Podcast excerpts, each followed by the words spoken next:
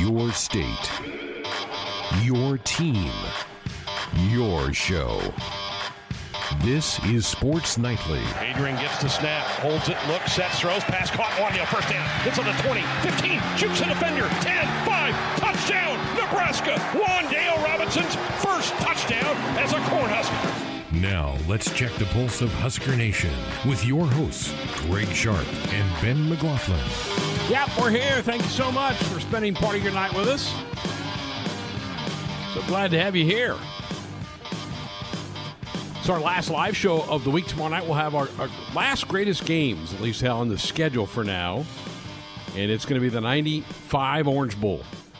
At the conclusion of the 94 season, the Huskers' victory over the Miami Hurricanes will also be having a Facebook live chat going on conjunction with the game tomorrow night, hosted by our own Brendan Sty. That's going to be a lot of fun to hear what those guys have to say as they recall uh, the ins and outs of that game against Warren Sapp and the Miami Hurricanes. So that's tomorrow night. You can watch the video part of that at huskersports.tv. That should be a lot of fun tomorrow night. Coming up this hour, it's we continue on our position breakdowns of the Cornhuskers. Defensive backs coach Travis Fisher going to be along to talk about the DB room, which I think is really getting crowded in a good way. I think there's a lot of good players in that defensive backs room. We'll hear the breakdown from the coach. We will then go through and pick out how we feel like that room grades out with the rest of the teams in the Big Ten West uh, later on in the hour. We'll also have our Flix Pix of the week later in this hour as well. We did running backs the night, Ben, with Ryan Held, and there's news that came out today. Husker Online reporting that Nebraska has added a late walk on to the football team. Young man from Tallahassee, Florida, by the name of Jaquez Yant, who Rivals has him as a three star running back.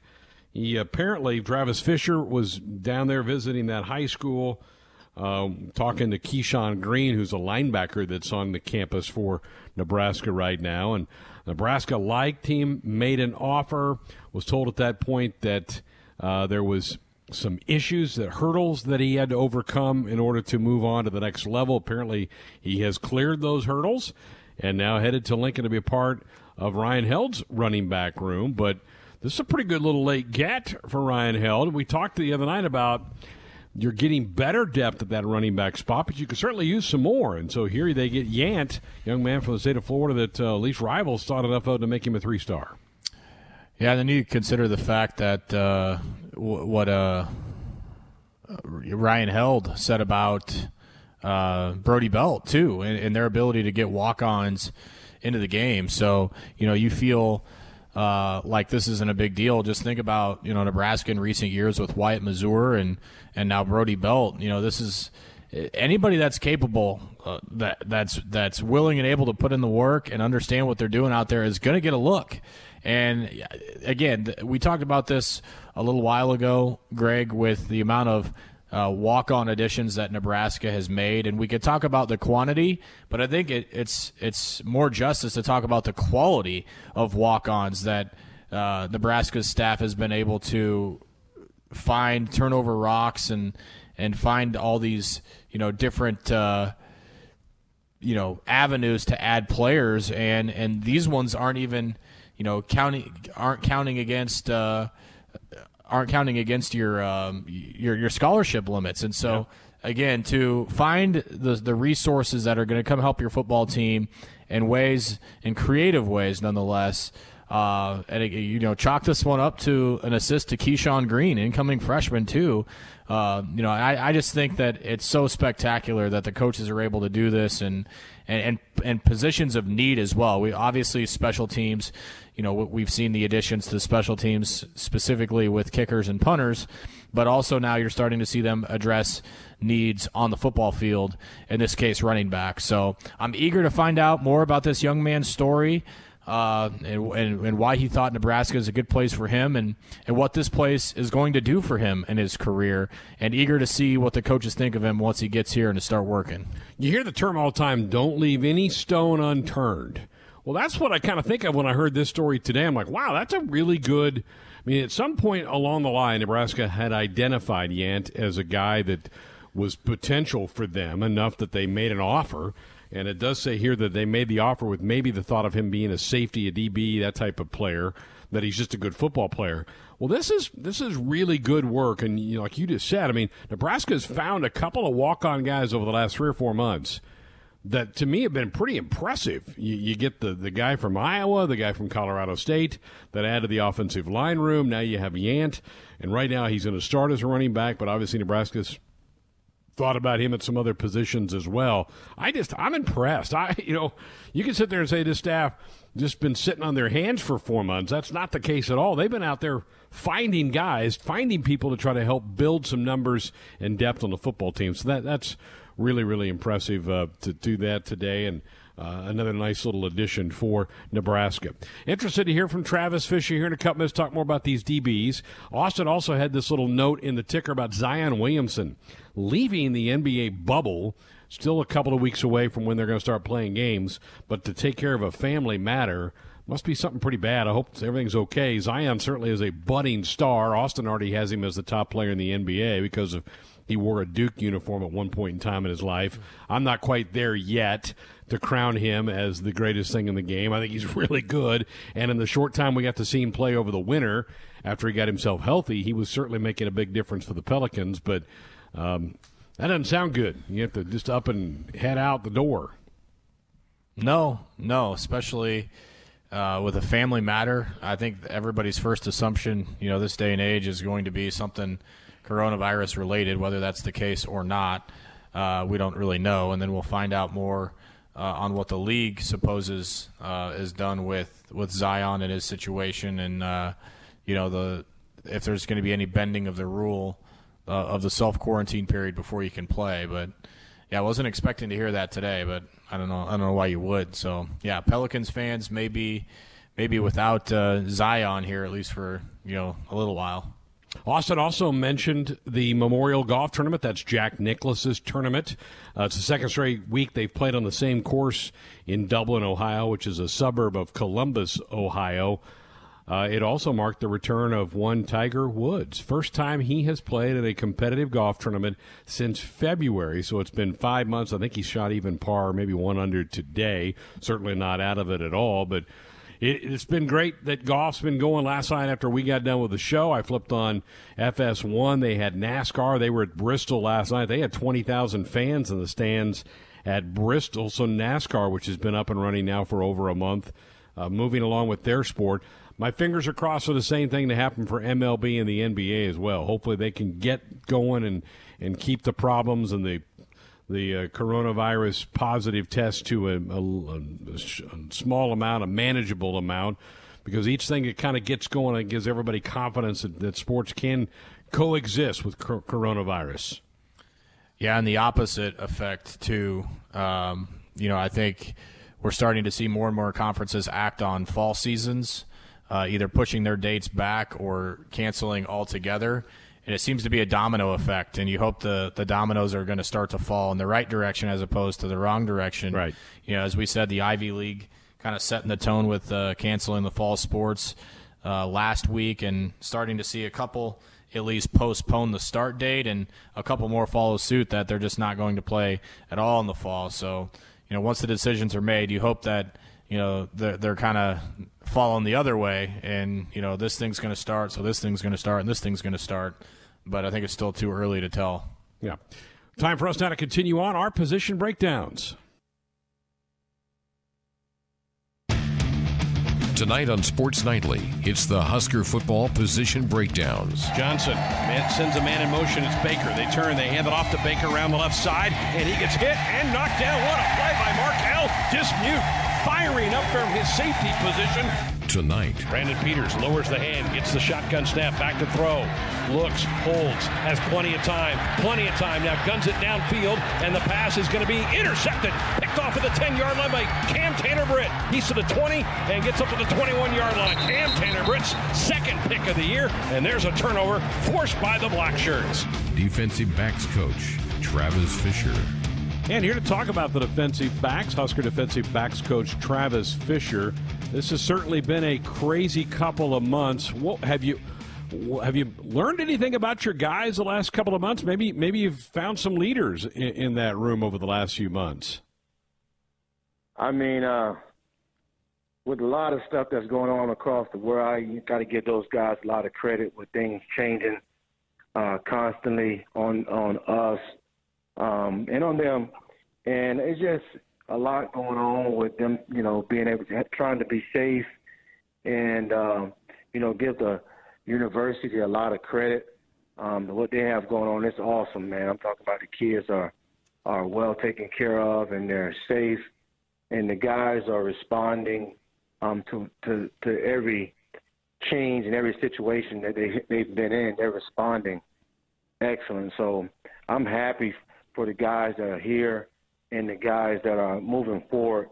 They got the young guys moving forward, and I'm very happy and pleased where they are today. Well, let's start with some of your, your more seasoned players, and, let's start with DiCaprio. How, how big a, a, a, part of that defense has he been the last couple years, and your thoughts and expectations for him going into his senior season? Yeah, at this point, DiCaprio is a grown man. I mean, everything he, he's doing, he handles it. He handles it like a grown man. Uh, he's a leader in the room. Uh, he's he's done uh, far and beyond what you ask him to do every day. Um, uh, he's been a mentor to the young guys. He's been a, a great teammate. He's been a leader. Uh, he's a leader to the older guys, holding himself accountable, showing up. He's working out three or four times a day. Most of the time, he's on his own. Um, and you know, um, he's doing a great job. Can't say enough about him. Coach, last year we certainly saw strides made by Marquel Dismuke. What did you see from Marquel, and what kind of senior season can he have? Marquel has done a great job of being able to learn the defense and learn uh, exactly where, uh, you know, um, his responsibility, and also knowing other um, other other teammates' responsibility, and just knowing the defense he's been done a great job of helping the young guys learn the playbook and just being, um, you know, just like DCAP, just a extra voice in the room that can help guys come along faster. Marquel's role really was enhanced last year with the, the unfortunate injury to Deontai Williams. Give us an update on Deontai. Uh, first of all, I hope he's healthy. And then, how much did you miss that young man last year on the field? Yeah, with Deontai going down first game of the season, you know, uh, it was great that we had Marquel having a great training camp, and uh, so um, yes, we did miss Deontai during the season, but at the same time, you know, we had no time to lick the wounds. Had just um, put the next guy out there. So Marquel um, did the best that he could, and you know, a lot of he had uh, some uh, uh, a lot of uh, good games, and he had some games where he could have done better. But we're happy. Um, happy with Martell and Deontai.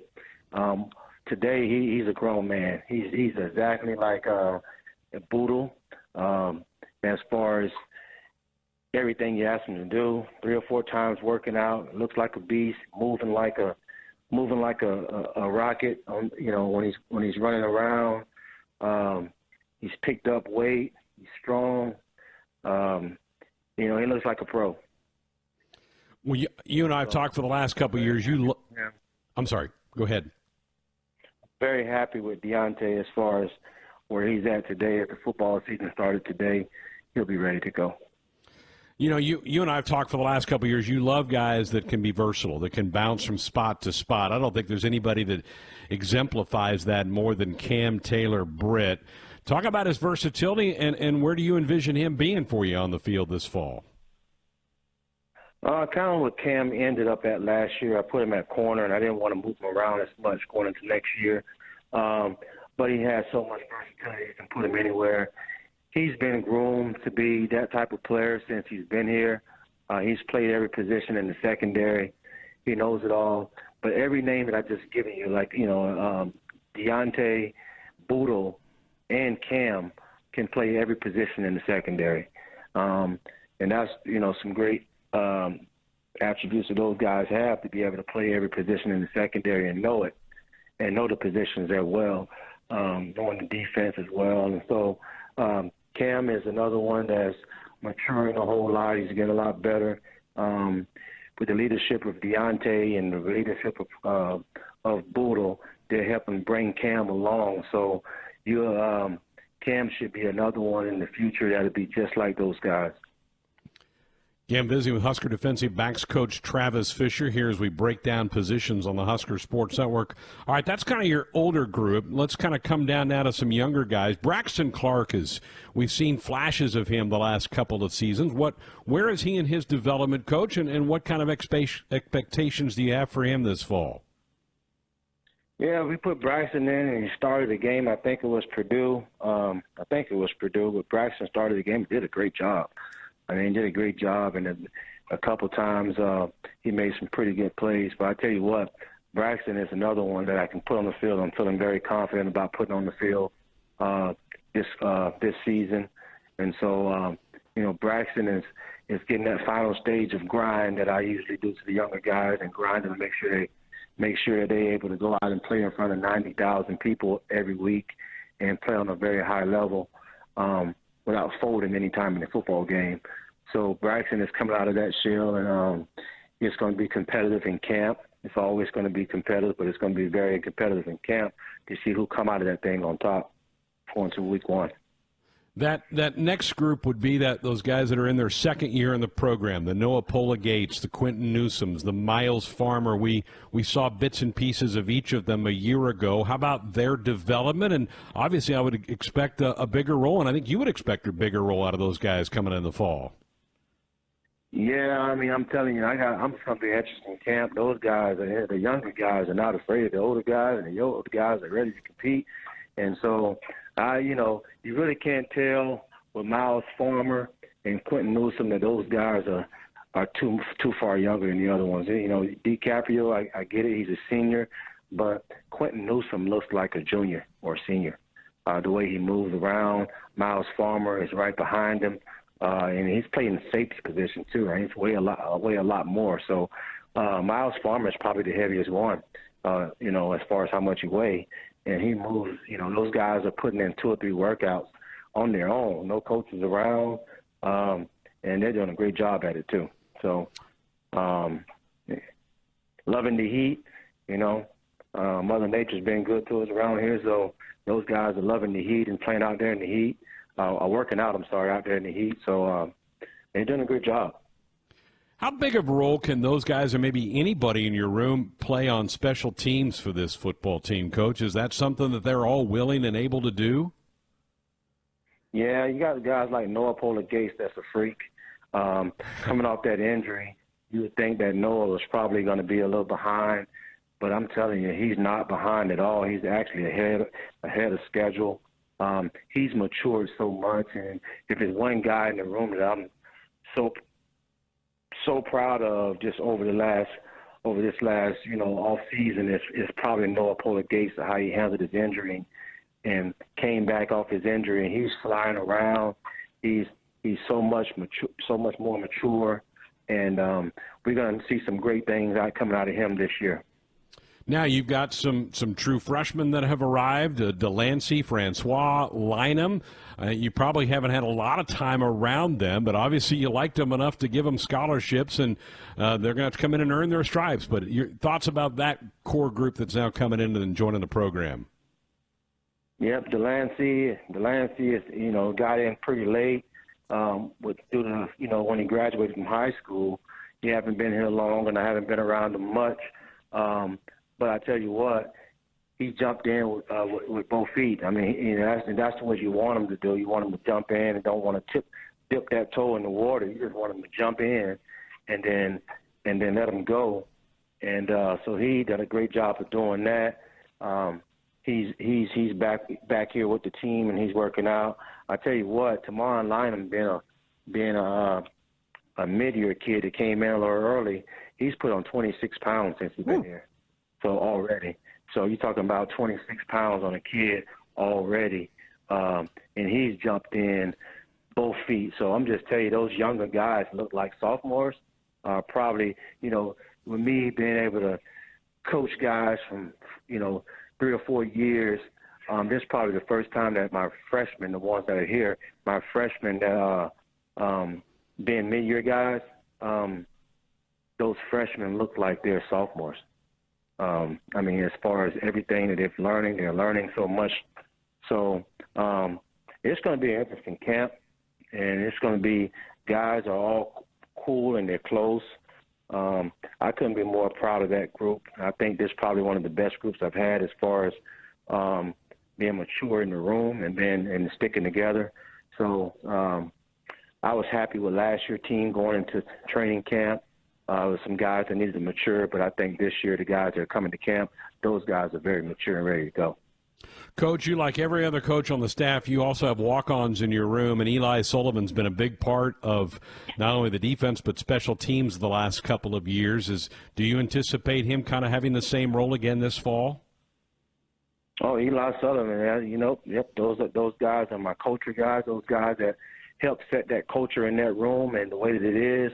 Uh, he has a voice in the room. Everybody listen to him. We love Eli. Uh, we got Ashton Hausman. Those guys that jumped in. Those guys are already bonded with the guys, and they're around and they're working out. Yeah. Um, hey, Isaac Gifford. Isaac Gifford is another one that's bonded and bonded with the guys. He's jumping around. Those guys are getting big. Those guys are uh, working out. Those guys, they can't tell those guys are not on scholarship. You know, I don't really look at guys like on scholarship and who's on scholarship and who's not. Um, um, it's a maturity level, and and are they willing to jump in with both feet? And that's where that's where it all starts. So those guys that um, uh, that I just named, those guys are doing a great job, and they're gaining weight and they're working out, and they're they're working out twice a day as well, two or three times a day. So you're talking about those older guys bringing them along, and they jump right in the boat. Well, Coach, as always, we appreciate the rundown on, on the players. I, I, can't wait for this thing to get going. You've done a terrific job at that room since coming to Nebraska, and I can't wait to see the competition get ramped up here in the next month. Keep them healthy, and let's hope we get some football here in a couple of months. Yeah, I know it, man. I'm talking. I got my fingers crossed, and right now I'm preparing for a football season, so um, that's where my focus is at. But I'm ready for these guys to get it, get in the get get started up here pretty soon, hopefully, and then get to competing every day and and getting to build this thing the right way. Thanks to Travis Fisher, Husker defensive backs coach, for spending some time with us, breaking down the DB room, which it just it just seems stacked to me, Ben. I think there's going to just be so much competition in that room to get playing time, and while you got some guys you're pretty confident are going to be out there like DCAP and Deontai Williams and Cam Taylor Britt, the other guys are going to have to play well. They're going to find themselves standing on the sidelines. Yeah, there's a batch of them that just came in from Travis Fisher's hot area, that, that Miami area, and from uh, from Northwestern High School and, and surrounding high schools as well uh, eager to see how those guys compete on the field too. And and one young guy that I think is going to get a heck of a look that I thought played pretty well while he was in there last year is Braxton Clark. Uh, you know, he's a guy that I think could could pick up some of the slack with Lamar Jackson leaving. I I was a huge fan of the way Braxton Clark played last year, and he's a tall, lanky guy. Had an interception last year, and um, feel like he's a guy that that could make immediate impact this year as well. That you know is just waiting for an opportunity, and I think now's the time. You know, you look at this this group. I think the one thing we've been kind of hoping for, we had a question about it on Famous Face Off last night, is you want more turnovers, you want more picks. Now it's not all on the back end. You need pressure up front. You need pressure hitting the quarterback in the quarterback's face to loosen that up a little bit. But it sure would be nice to kind of see some some more interceptions come the way of that group back there. Yeah, it would, and I think it, it's not just on the DBs to do that. I think it's uh, it, it's on the D line to get pressure. I think those linebackers too um, making life easier on the secondary. Don't have a cover as long, and you know we did see some good plays on the ball last year. I think JoJo had a had a few of them from the linebacker spot. I can think of a couple plays that Lamar made by himself um, that were just great effort interceptions and closing gaps and closing speed. Sometimes that's all it is, but getting pressure up front of the quarterback and getting hits on the quarterback definitely makes that easier. All right, um, let's get into it. Let's grade out how Nebraska's DBs rank with the rest of the folks in the Big Ten West. How, give me your top three, Ben. Who do you like at the top in the West? Yeah, this was a this was a, I got a disclaimer. This was a hard one to grade. I think uh, you know a lot of times it's some of the spots are cut and dry, but or there's a drop off. But I felt like uh, six of the seven groups here are going to be pretty solid. Uh, I think there's one group that is well below the rest of them. But you know, sorting through the returners and the and the um, stats from last year, I've got Wisconsin at number one, 12th in the nation against the pass last year. Obviously, with the secondary, Jim Leonhard, a former NFL player, in the secondary is going to have those guys coached up at a high level, returning all four starters. And Faion Hicks, Caesar Williams at corner, and Stout at safety too with Scott Nelson and Eric Burrell, both very good players at safety. So I've got Wisconsin at one. I've got Minnesota at two, surprisingly all the way up at two. Uh, they were ninth in the country last year against the pass. They obviously lose Antoine Winfield, first round draft pick, and you thought that would knock them down a few pegs, but they get everybody else back. Their corners, Benjamin St. Juste and and uh, Coney Durr, and obviously uh, at safety Jordan Howden too, who was one of their leading tacklers a year ago for Minnesota. So I got the Gophers at two, and I've got Northwestern all the way up at number three. They were 23rd in the country against the pass last year, and they get everybody back, including a pair of safeties that are all Big Ten performers in Travis Whillock and J.R. Pace, and they got a lot of depth at corner. Um, as well behind Cameron Ruiz. So I go Wisconsin one, uh, based on their stats and who they got back. I got Minnesota at two and Northwestern all the way up at three. All right. Austin, give me your top three. Yeah, I'm very similar to Ben, slightly different order though. I've got Minnesota in the top spot. I know they lose Antoine Winfield, that's a big deal, but I still like what they have coming back a little bit more than I do at Wisconsin. I think those defensive backs were a big part of the Gophers' success last year, and they will be this year as well. Wisconsin is number two, though. Again, a very similar story. There's not much separation between Minnesota and Wisconsin at the top of my list. In Northwestern, the continuity, getting everyone back is a big deal. I think that's really good for the Cats. So I've got them in my number three spot. How about do you have Josh's with you? I do have Josh's. Josh ranks the Wildcats number one. Ooh. So they're up at number one. He has Nebraska's room as the second best in the West, and then Wisconsin in third. Okay, Josh shaking things up these first couple of days of these position breakdowns. I like it, um, and I, I also I'm going to echo Ben. This was hard because there's a lot of good players in the secondary in the Big Ten West. This was not cut and dry. There's not a lot of difference between a lot of these teams, and you even go off their, their rankings from a year ago against the pass compared to the guys that they have coming back. It is this razor thin margin in the defensive backfield spot. But I line up exactly like Ben. I go Wisconsin one, I love having those two corners back. If I'm them, I think that's a great place to start. And then Minnesota two, Northwestern three. So I go bang, bang, bang, right along with Ben one, two, and three. All right, Ben, how about four through seven?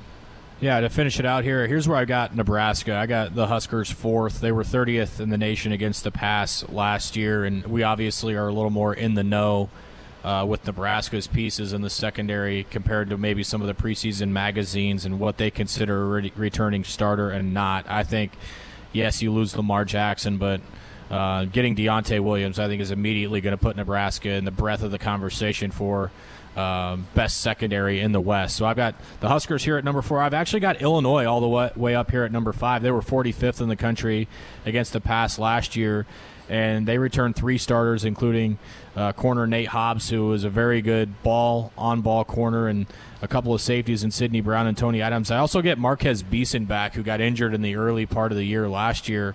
So that's another guy that they were very confident and very high on as a freshman a year ago before getting injured. And I know people are probably going to scoff at the fact that I have Illinois ahead of Iowa, but a lot of this is eye test. I mean, I, Illinois really impressed me last year with uh, what they were able to do in the secondary and how hard those guys hit and how hard those guys competed. So I've got the Illini at five. Here's where I got Iowa at six, 19th in the country against the pass last year. Their pass rush with Epenesa obviously helped that. You lose Geno Stone and you lose all Big Ten corner Michael Ojemudia to graduation. So you lose two big pieces if you're Iowa with Stone at, at corner and Ojemudia at corner. You do get Jack Koerner back, who was second on the team in tackles, but um, I'm interested to see how Iowa's secondary performs, losing those two parts and losing a guy like AJ Epenesa, even though they were a top 20 team against the pass last year. And that's where the drop off happens after Iowa. Purdue is by far the the seller, uh, last place team in the league, 94th in the pass last year. You only get one of those guys back. They do get uh, Tyler Coyle, a UConn transfer. I wonder if Bob Diaco had some sort of connection there uh, with his former UConn ties, but Purdue is by far in the basement. Okay, Austin. Yeah, I'll I'll get the Purdue part out of the way there in my cellar as well. not not very hard on that one. You lose a two-year starter in Kenneth Major, have a backup safety back. Corey Trice could be good, three picks and five starts, but that's really all that Purdue has going on. So they're in my seven. Jumping back up to four, this is where I have Nebraska. Greg, I'm with you this this group needs to create more turnovers. It really does. They need to swing a game with a pick or two, and there are a lot of guys who can do it. They look like they have the ability to do it. The older guys that have played, the younger guys that haven't. If Noa Pola Gates gets on the field, I think he could be a factor. But someone, anyone, has to step up and really make actual plays in the secondary, not just prevent big ones. I've got Iowa at number five. Losing Ojemudia and Stone is a big, big loss to the back end, but Iowa always seems to have a guy. You know, what Wisconsin does with running backs, Iowa does with defensive backs. So I will bet on Iowa's defensive backs over Illinois. Again, really solid. Sidney Brown, three picks last year. Nate Hobbs, like Ben mentioned, a solid corner. Getting Beason back is a big deal. I just trust Iowa a little bit more. Okay, I'm, I'm pretty close to Ben again on this one as well. I've got Nebraska in the four hole. Love all the people that are coming back. I think it's going to be a really good unit back there. I just want to see him ball hawk a little bit more. Maybe that happens this year. And I'm with Austin here. I go Illinois. And part of it is what Ben said about the eye test. The, the eye test you just the way they hit, they came up and popped people all year long. Getting Beason back is a big get. Iowa lost quite a bit there. I think Iowa structurally is probably better. But again, we're splitting here hairs here as we talked about. But I'll put Iowa in the six, and then yeah, there's a pretty good drop off to Purdue. So we talked about it being a pretty balanced position. Probably everybody but the Boilermakers. Yeah, man, I think Greg, we were I think we were one through seven carbon copy of each other. It's true. Can confirm. How about that?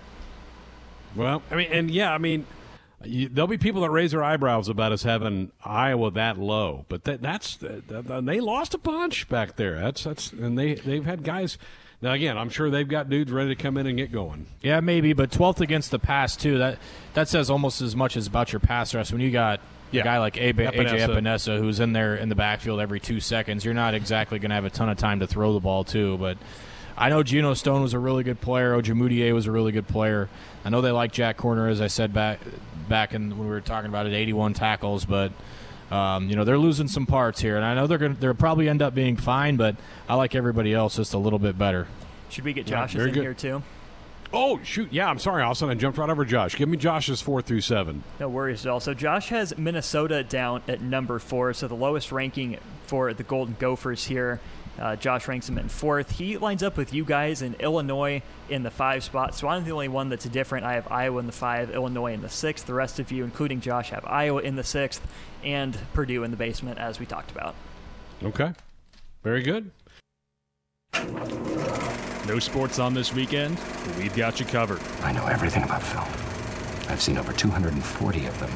Time now for Sports Nightly Flix Pix. And action! Okay, let's see what everybody's been uh, putting their eyes on the last seven days. Ben, lead us off. Yeah, I've been cranking out some old uh, ESPN 30 for 30s. I watched the two Escobars uh, the other night about Pablo Escobar and uh, uh his name escapes me, but the other Escobar, the other Escobar, the the soccer player who um, ended up being killed um, in Colombia. That was it's such to me. It's still one of the best. It's one of the first thirty for thirties, maybe the actual first thirty for thirty they ever did.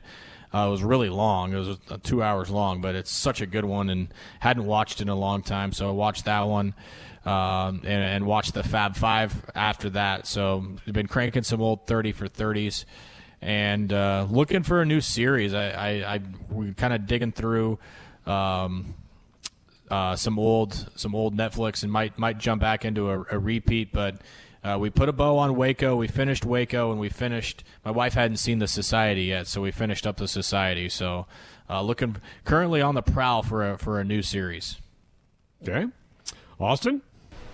So I'm I'm still going through Brooklyn Nine Nine, and that got me uh, turned on to Palm Springs. It's the newest Andy Samberg movie. It's on Hulu right now. Um, I'll explain a little bit more, but here's a trailer. It's going to be a beautiful wedding.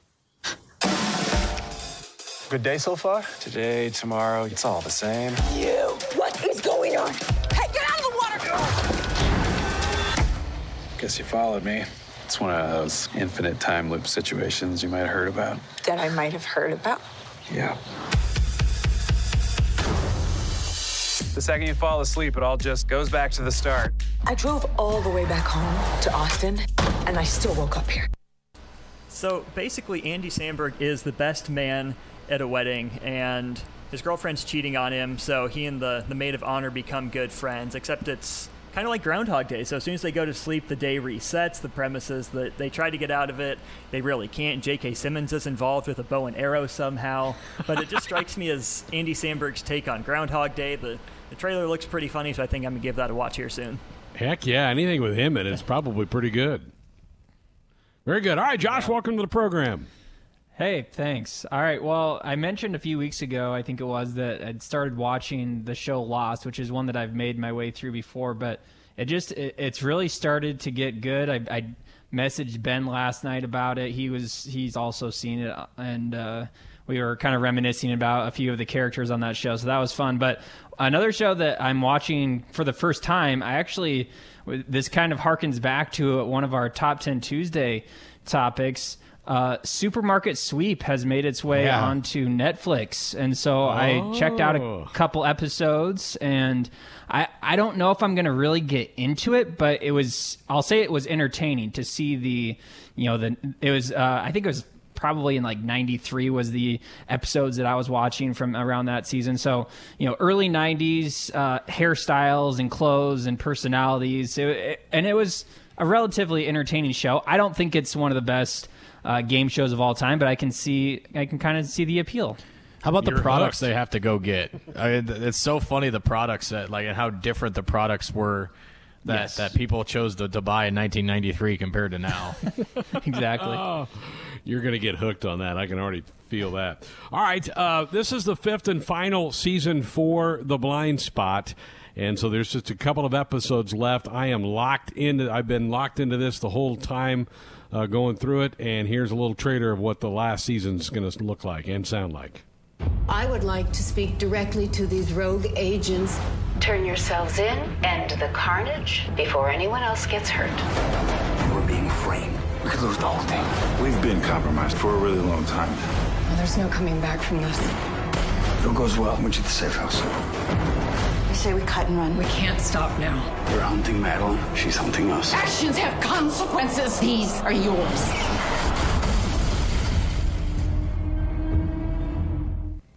Pretty good show. It's been on the air, as I said, five seasons. This is the wrap up. It's and and they started it during the summer. NBC did to run it. It's got a few weeks left, so I've been keeping up on that. And I got to tell you, Yellowstone's getting good, boys. The Kevin Costner rancher story. It's getting pretty good. I haven't seen this past episode yet, but it's uh, this is season three for Yellowstone, and it's it is not disappointed to this point in time. So good stuff there. Still trying to figure out a way to watch it. I think I think I have it figured out. I just have to set aside the time now to to go make that happen. Yeah, and it's not one of those shows you can pick up midstream. You you really need the backstory on a lot of this stuff as you go through it. So, um, yeah, it's it's pretty good. I know Bill Moose a big fan. Bill Moose watches this thing. We talk about it all the time when we see him. Uh, so that there's this week's uh, Flix Pix. Anything planned for the weekend, Ben? You got big big plans coming up? Uh, we are You- gonna you getting sticks out again? We're gonna try and do uh, some type of diaper party, uh, social socially distance wise. We might we might pull out the old wiffle ball bat and bat and ball set in the backyard, but um, obviously with the what we're dealing with now, it's making that more and more difficult to get a large group of people together. But yep. there are a few brave souls out there that, that still want to participate and, and hang out and um, celebrate baby Kennedy by testing out some cold beverages. So we might we might dabble in that this weekend. How's the sleep been? Hit and miss. Last few nights have not not been ideal. Uh, we we kind of thought we were out of the woods like maybe four or five days ago, but it, it was one step forward, and like six or seven steps back. Let, us hope it it starts to turn a little bit. It's summer. The Huskers are sharpening their skills with 7 on 7 drills. We're keeping Greg and Ben in shape during the off season with some 7 on 7 of our own.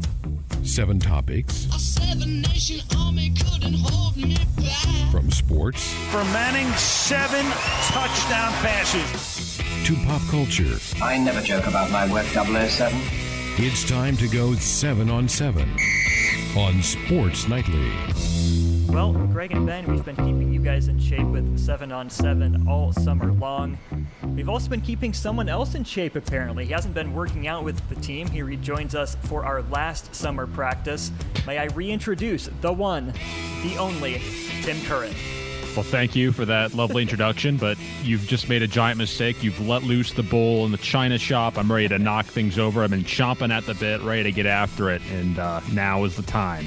Uh, I get it, Tim. China, China. like Hong Kong, China, like your Cthulhu's. Are, are you over? Are you over the uh, disappointment of, of your boys in SNBL? I mean, I, I I had recovered, but until Ben just took that cheap shot after my Hey. beloved franchise. You you you let it out with the China reference. But Hong Kong isn't technically a part of China unless you know something I don't. I mean, I I don't know. I don't know if we, we get into geopolitics right now, but we can. Hot start to your first segment back, Tim. Welcome back, Tim. Thank you. Glad to have you Thank back.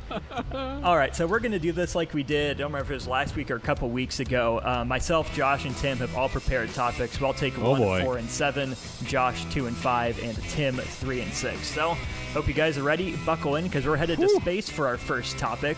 So recently, NASA released a cologne called Ode to Space that combines the scent of seared steak, raspberries, and rum to create what astronauts describe as the smell of outer space. So this has been in development for about a decade now, but red tape and bureaucracy have kept it from being released until now. A Freedom of Information Act actually got it started. Now there's a Kickstarter campaign that's raised about $200,000 of cologne that sells for $30 a bottle.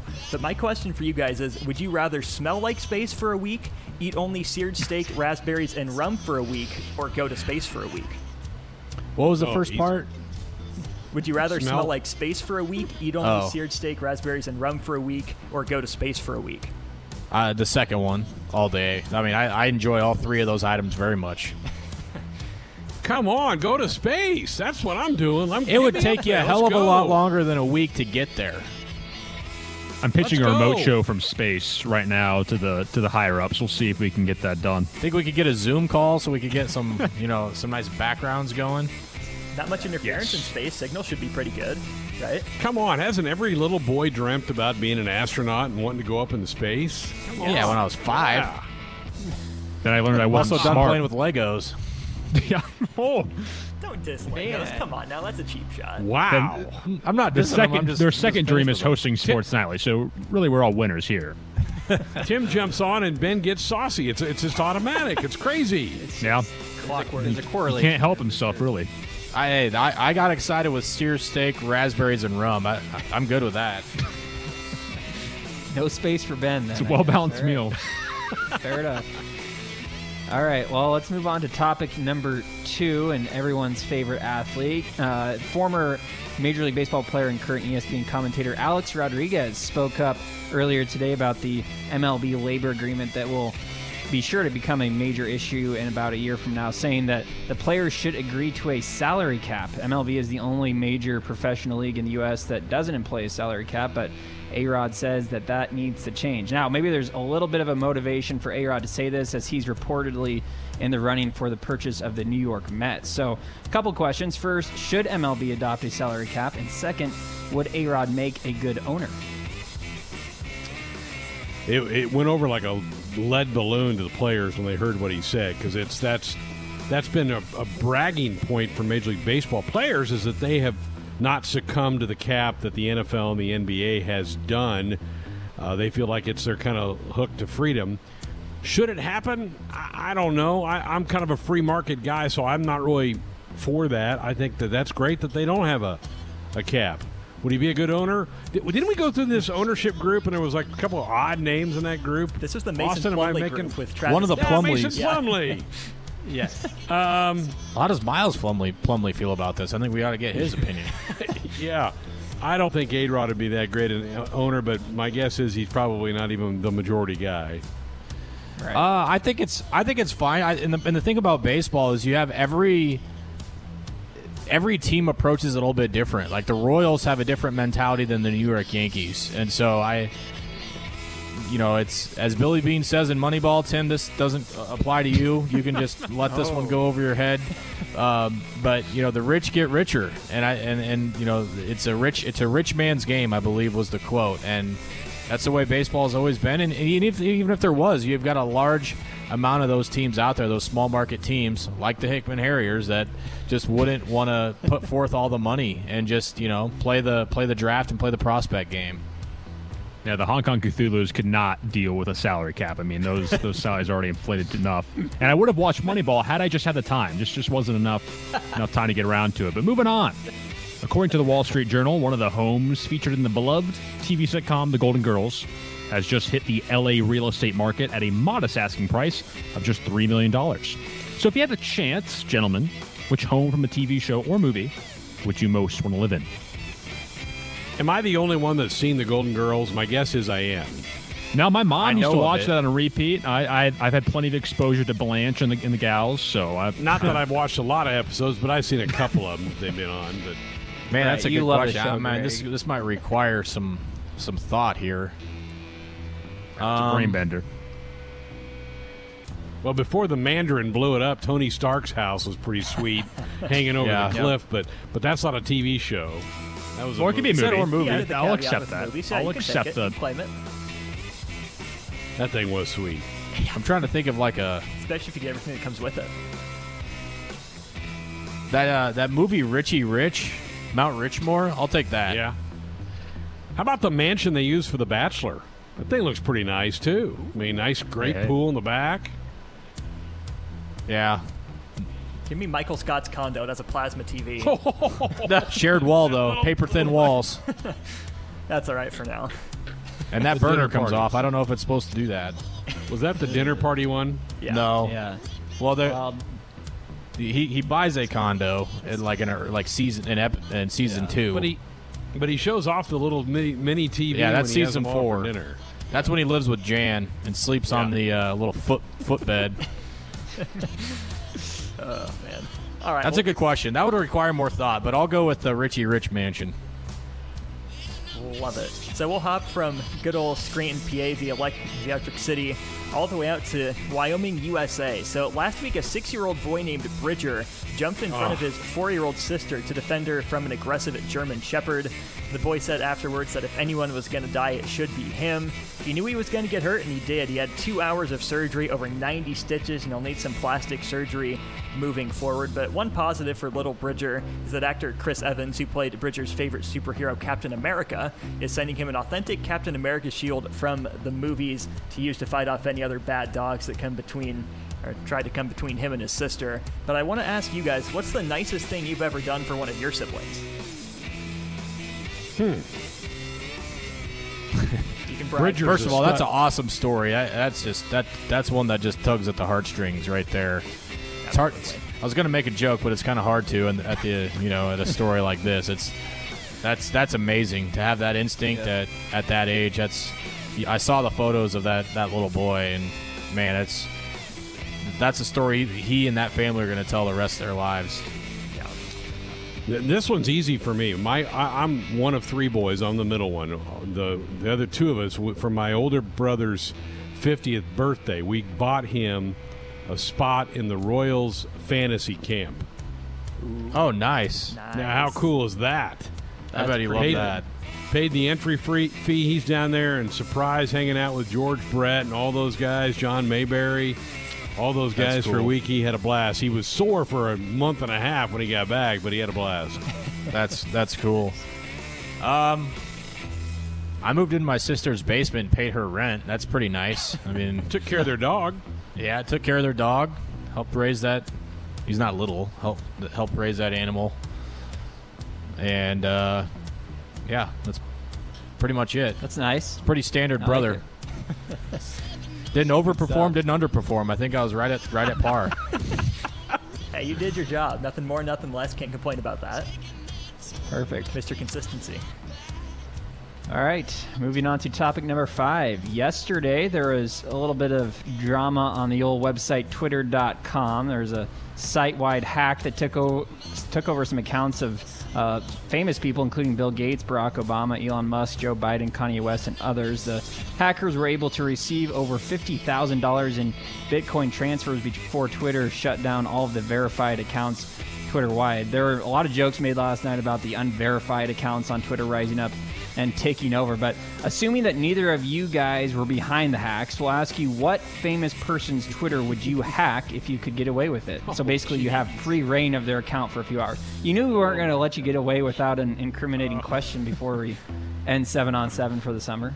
I have wondered that, like, like who has the most Twitter followers, like Kim Kardashian or like uh, Ariana Grande or somebody like that. Somebody with just like millions and millions and millions of Twitter followers. Like they can just tweet like an exclamation point and that's it, and that tweet would literally like go viral. I'm, I'm wondering what that would actually be like. You know, to, to have that many follow, like literally millions of followers, and you know you could have your child or your dog walk on the keyboard and push tweet and that tweet would see more traction than 98% of all of Twitter that entire rest of the day. that that kind of power would be that's a lot of responsibility at your fingertips. Your top five, by the way, are Barack Obama 120.7 million, Justin Bieber 112, Katy Perry 108 million, Rihanna 97 million, and Taylor Swift 86 million. Those are your top five. I'd like to take over Draymond Green's Twitter account for a while. there you go. Thank you, Ben. I knew I know I could count on you to actually answer the question. Cause a calamity. I'll do uh, I'll do Tom Brady's and I'll tweet out that I'm overrated. oh, there we go. Boom. There we go. Tim, I you're mean, gonna need some yeah. ice packs after this beating tonight. I'm I'm like shaking mad right now. I mean, I just can't. I can't believe you would Good. slander Tom Brady's show. Tim, are you a How Tampa Bay. Bucks fan now? A big Bucks fan. I've always been a Bucks fan since day one. God. Been there the whole time. I feel like the the Patriots and the Buccaneers are conflicting ideologies here. well, maybe a little bit, but so long as Tampa Tom is is there, I'm I'm all in. I'm all in. I've bought in. Uh, moving on. Speaking of uh, athletes. Oh, that was quick. who everyone loves. Everyone's favorite Frenchman, Rudy Gobert of the Utah Jazz, told ESPN recently that he wasn't a fan of the NBA's new coronavirus tip line that allows players to anonymously report others for infractions of the league's policy concerning the virus, calling it, quote, petty. Is Gobert right to call out what is essentially a tattletale hotline, or is this just sour grapes from the man who was the center of the NBA's first COVID controversy? Yeah, can we say that Rudy Rudy Gobert anything that he thinks is petty? I mean, good grief. like Rudy Gobert is the mascot for coronavirus. Like that's what he is. Like if they were if coronavirus was a football team, Rudy Gobert would be on the sideline dancing around and you know he, he might have a, a prop microphone that he swings around or something like he's the last person that he needs to be giving advice or thoughts on how to handle coronavirus or any type of policy related to coronavirus. Uh, sit down and be quiet, Mr. Gobert. Ha- has he and the Mitchell guy they kind of kissed and made up? I don't think that- so. Donovan Mitchell No? said he's never going to forgive him. So, Wow. They are tattletaling on everybody. Dwight Howard got gong for not wearing his mask, you know, walking down the hallway of his hotel room. well, what's to stop me? Like, Greg, I don't like you. You play for the Celtics. I'm going to call the tip line and say Yep. you didn't you didn't do this. Like, Right. it's kind of a joke. How are they going to verify whether what you're calling and saying is right, accurate? I hope somebody calls and tattles on Rudy Gobert, whether it's true or not. Man. I think this is one of those where they just start by believing the player with the higher contract first, go over any Probably. rivalries, and then he pass drama and go from there. Maybe. Maybe. Yeah. I don't know. We'll see. All right. Well, we'll round out seven on seven with this. So there's a restaurant in Los Angeles that's been taking some heat this week after it was discovered it was selling moldy jams and jellies to its in-house clientele. Sqirl Restaurant had been keeping its fruit preserves in buckets in a secret kitchen, and all it was doing was scraping the mold off the top before serving it to customers. Jeez. But here's the thing the owner defended the move by saying she ate stuff out of the exact same containers. So, do you guys have any stories where you got rid of the bad parts of food but ate the rest? I'm glad I've already eaten. Yeah, same. I I am not. No, I, first of all, like I'm not a mold guy at all. Like, like some people like will see mold on something and just like cut the mold part off and eat it. Like, I see mold on something, I want to throw away the entire drawer. Like that's that's kind of how I feel. Fair. I'm guilty. Um, I, like a piece of bread, maybe the outsides have a little mold. I'll pull that off Nope. and still eat the bread. Nope, I'm out. I'll just take a spoonful of peanut butter that day. I'll leave the bread out of it. Isn't a little mold good for you? Seriously? I mean, just a little, not not in big amounts. I mean, don't know. You got to boost the immune system once. Are you serious, Greg? No, I've heard that. That's That's right. Am I, I'm not making this Yes, up. no, I think it I- is. I don't Not know. How is it good for you? Greg, did you also own this restaurant, or what's going on? I'm just No. confused. Is this a Gordon Ramsay restaurant? Uh, no, It's but- called Sqirl Restaurant. Why would you go to a place called Sqirl Restaurant? Like, is that one of the menu items? Can I have squirrel there? I, ugh, I don't know. The Has closest, anybody- the closest thing I can get to is not eat the crust of a pizza. Like that's the closest thing I can get to this. I just Anybody Think, okay. throw away a, a, a beer after its born on date's passed? Do you, do you, have you chucked some beers that you think are bad? I, check I usually anything on this don't let them Buy get to that point. Finishes them off in a timely Fair. manner. well, I mean, yeah, I, they're typically gone before expiration's even a thought. So What about what about milk? I feel like that's one that people have different I'll smell it. on. Yeah, I'll smell it. Yep. If it's bad, I'm th- I'm thought. Now, if it's past the date but it doesn't smell bad, I'll drink it. Yeah. But if it oh. if it smells sour, no way, I can't do Greg that. playing If with my- fire. if I'm on like My a baseball trip are- or something and come home and I notice that it's a week past, like a week's kind of like my cutoff. I'm just like, nah, I'm not even gonna mess with it. Yeah, my wife and it. I are on opposite ends of the spectrum. She is as soon as it hits the date, she's done with it. Whereas I'll Yeah. do like you guys said. I'll at least smell it and see what it. If it still smells fine, I'm good. My wife's the same way. She texts expiration dates on everything: contact solution, Tylenol. I like stuff I didn't even know had expiration dates. Oh, wow. Good topics. You guys finished with a bang tonight. Those were good. Those were funny. Tim, great to have you back with us tonight on 7 on 7. And um, thanks for revving up Ben tonight. Yeah, thank you. I can't promise I'll watch Moneyball anytime soon, but I'm glad to be back. I, I've I've punted on that idea that, that that will ever be watched by by Tim Curran, but it's amazing how much that movie continues to come up in conversation on the Uh-huh. show. yeah. He's originally from New York, but now calls the second city his home. He prefers seeing a yellow card over an icing call. His choice in pizza is still up for debate, but his knowledge of sports spans from boxing to yachting. Here's the worldly Teddy Greenstein of the Chicago Tribune. Who's just been showing off for the last couple weeks. I'm at this golf course. Now I'm at this golf course. I got Dave Revson playing with me. I mean, it's just showing off to all of us. Well, Greg, I'm on furlough, man. I'm not. I'm not making any money now, so I, I got to do something, right? I mean, I hang out with the family and work on the short game. I mean, those are the big things. So we are literally just pulling up right now. A friend of mine uh, was kind enough to drive, and we were pulling into my house. Man, today we played at Lawsonia, which is a really cool public golf course in Wisconsin.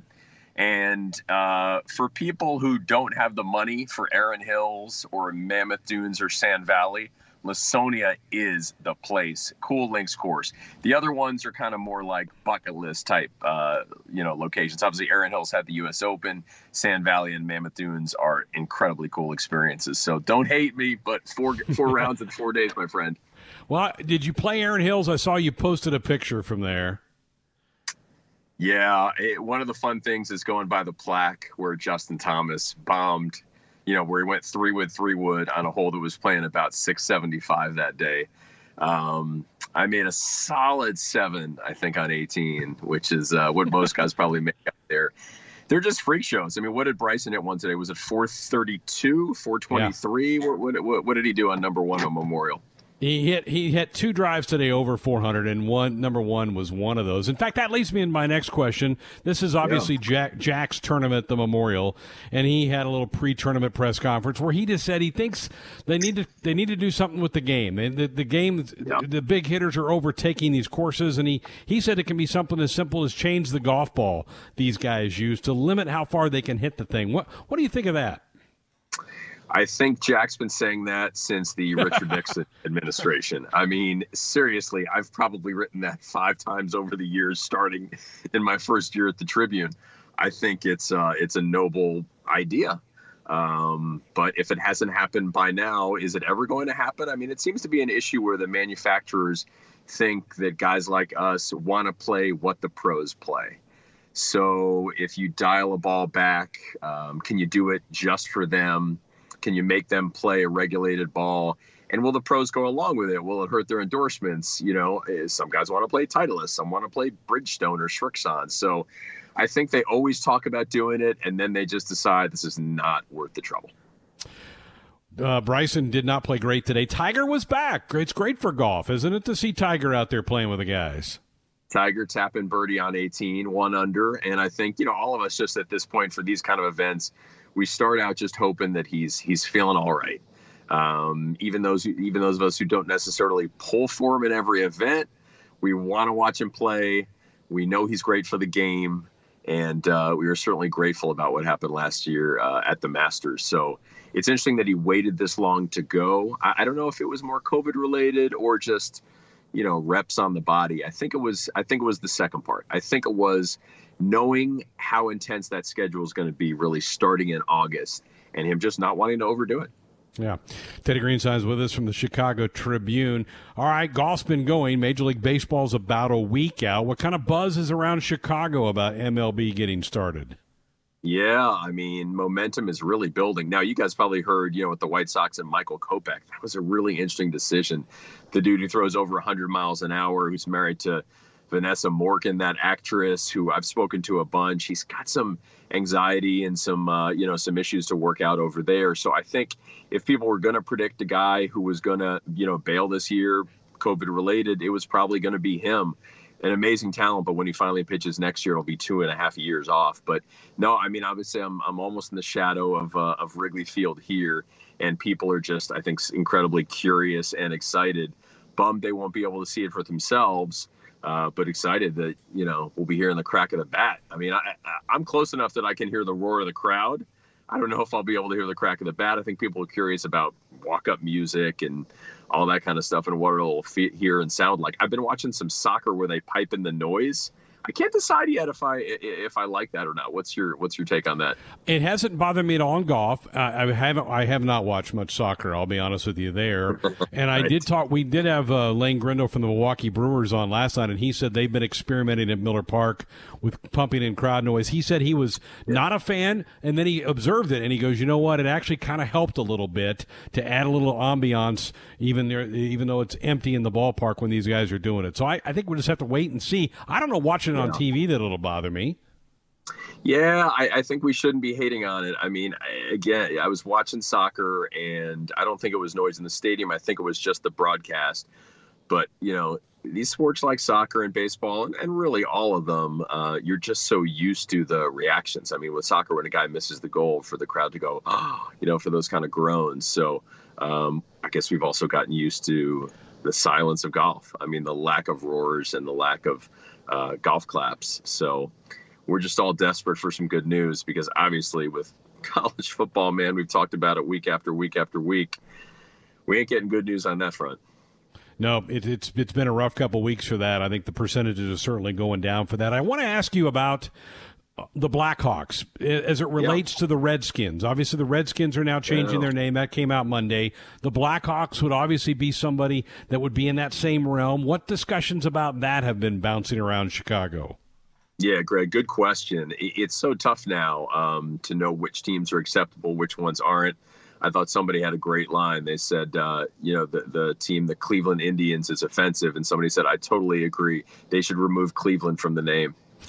um, so, you know, with the Redskins, I think that was the clear cut one because it's viewed as a slur. Um, and also, Dan Snyder has just been such a jerk about it. He's been so stubborn and so close minded and so unaffected by the criticism compared to Blackhawks management, which has basically said, look, we know this name offends some people. So let's work with Native American groups, educate us, tell us what you think, tell us you know, what are the things we can do to make it more palatable? Like, it used to be at a lot of Blackhawks games, you would have fans come in like a full headdress, and now that almost never happens. And the, and the team is certainly more sensitive to in-game entertainment. So I think that team name is going to stay. Essentially, there's a divide among Native Americans uh, in Chicago. Some say it's fine, some say it isn't, but it doesn't seem to really rankle uh, many people. Obviously, they could just change it to the Hawks and, and change that logo to a bird, but oh my God, that Blackhawks logo is amazing. It would be a little sad if it uh, if it went away. I'm out of my element here. Are they are they part of the re, redo or they, did they make the playoffs? Yeah, it's funny how the NHL uh, kind of rigged it so uh, a lot of the biggest market teams would be in there, like New York and Chicago. So the Blackhawks will be uh, teeing it up against Edmonton, and I think it's considered almost a 50-50 series. They wouldn't have made the playoffs without uh, without the restart. Yeah, very good. All right, let, let, last question: college football. Do you think we'll see a revised schedule from the Big Ten, or are they just going to sit on things for a few weeks? What's what's your gut say? Yeah, Greg. I mean, during the furlough, I haven't been able to write anything, but I, I, I saw it coming in terms of the uh, conference only. And here's what I think is going to happen. I mean, the coaches really don't want the season to be quote unquote canceled per se, because they want their kids to be practicing and training. Uh, they don't want to say, hey, it's canceled, so now you can go out to the bars and be reckless and do whatever you want to do. So I think they they're going to basically say it's a holding pattern. You know, when the announcement came about conference only, some people were like, okay, so they'll play conference games. I said, no, no, no. They've just eliminated the non conference games. That's what's happening. They're not guaranteeing anything. And the more I thought about it in terms of guys like Kevin Warren, who really put, you know, student athlete health and safety first, I got obviously really um, pessimistic. So I think what they're going to do is wait, wait for a miracle and um, you know think about options. But uh, right now, as we know, the options don't look great, and I'm certainly not one who's thinking a spring season makes any sense. Yeah. All right. Good. Good to chat. Good to catch up. I'm glad you shaved some strokes off your game. Improve that short game, and uh, we'll chat with you next Thursday. Thanks, Greg. Be well. Talk to you. There he is, Teddy Greenstein, the Chicago Tribune, joining us on our Sports Nightly Hotline, brought to you by the Woodhouse Auto Family, bringing you more choices in brands, locations, and service. Experience the difference. Purchase with confidence. This is Woodhouse. All right, that'll wrap up this hour. What a good hour. Great to have Tim back on 7 on 7 tonight. Good to hear from Teddy Greenstein. And again, tomorrow night, our greatest games, that 95 Orange Bowl that wraps up the 94 Husker season as they beat the Miami Hurricanes. And HuskerSports.tv is where you can access and listen to those guys commentate along as the game is being played, hosted by our own Brendan Stein. That'll be fun for tomorrow night. Also, then back on Monday, we are going to launch our preseason top 25 on Monday. Who do we have in the 25 spot? Who do we going to have at 24, 23? You're going to have to tune in next week for all of that. It's going to be a lot of fun as we add that to our preseason football talk. We're all keeping those fingers crossed. We actually get to see some college football played here this fall in Nebraska and around the Big Ten and around the country as well. Thanks again to Teddy for being with us just fresh off the golf course, playing in a round of golf today. Tough duties for that fella. Good hour here on Sports Nightly.